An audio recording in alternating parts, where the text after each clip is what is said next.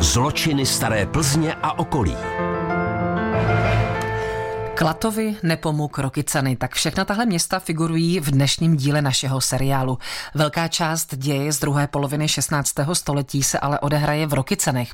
Více právě tam naše redaktorka Kateřina Dobrovolná vydala zjistit za historikem Jiřím Sankotem.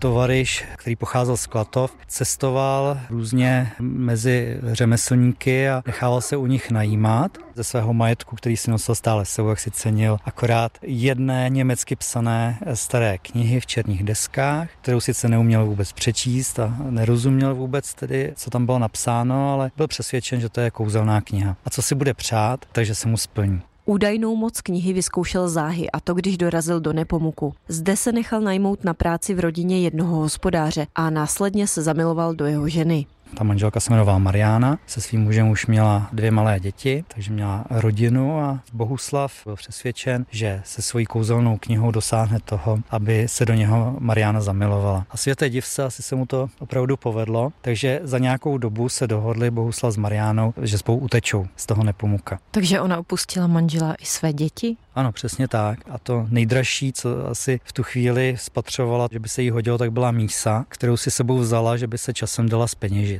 Mísu dala nést Bohuslavovi a vyrazili směrem na Plzeň. Dneska si asi dovedeme těžko představit, jak dlouho trvá cesta pěšky do Plzně z Nepomuka. Když společně dorazili k Plzni, začala se Mariána obávat toho, že by ji ve městě mohl někdo poznat. Přesvědčila Bohuslava, že by mohli jít do Rokycan. Bylo to poměrně daleko a ta mísa se přece jenom pronesla, takže Bohuslav už začínal pomalu své lichotky a zamilované řeči měnit za nadávání. A ještě získali novou kolegyni na cestu do Rokycan, byla to starší babka, která si byla prostě v Plzni nakoupit a nyní také putovala do Rokycan, takže šli ve třech. Nakonec došli do domu rokycanského měšťana Hrnčíře, kam je babka zavedla. Ten zde provozoval šenk, kde se všichni mohli občerstvit. Mariána byla spokojená, že je daleko od Nepomuka, že o ní její manžel nebude vědět a ona si bude se svým Bohuslavem moct žít podle svého. Každopádně už v ní začínaly klíčit jakési pochybnosti, protože neměla z těch posledních kilometrů, které spolu ušly, zrovna ze svého partnera nejlepší pocit.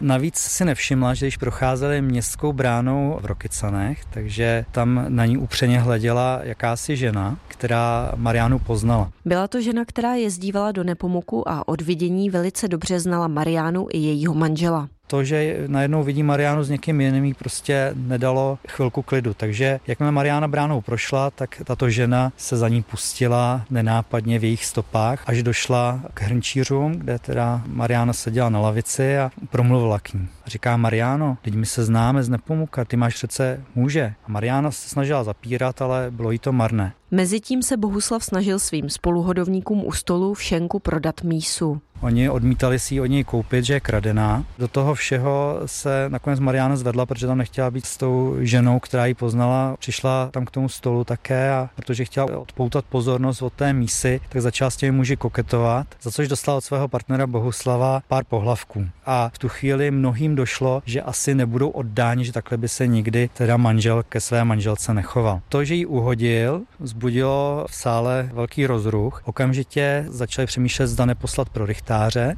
Když Bohuslav viděl, na jaké problémy si zadělal, opustil šenk a začal pro sebe a pro Mariánu hledat nocleh jinde. Došel až k novostavbě hostince měšťana Železného, který stojí v Rokycanech dodnes. Oba šli i hned na kutě. Měšťanu Železnému na nich ale cosi nesedělo, a tak za zdí vedlejšího pokoje poslouchal, o čem si povídají. A skutečně tedy zjistil, že vlastně se neustále navzájem obvinují a strkají do sebe a v podstatě se perou v noci a dohadují se o tom, kdo vlastně může za to, že Mariána odešla od svého manžela, takže mu to začalo být všechno úplně jasné. Ráno, když se zbalili zase, tak měšťan Železný už byl teda mimo domov a pro ně si naopak přišel místní radniční sluha, který měl za úkol je zatknout a odvést do Šatlavy. Proč přímo do Šatlavy? Co vlastně udělali tak špatného, že se hádali? Ten zločin byl v tom, že ona opustila svého manžela a on ji odloudil. Cizoložství bylo v té době velkým hříchem a velkým zločinem. Za nedovolený poměr ženy bývaly vymrskány třeba z města. Navíc Mariána se chovala, jako kdyby byla svobodná, což také nebylo přípustné. Ona po svatbě měla mít sepnuté vlasy přikryté a ona se procházela po Rokycanech jako pana, jako dívka, to znamená s rozpuštěnýma vlasama, a to taky se samozřejmě neodpouštěla.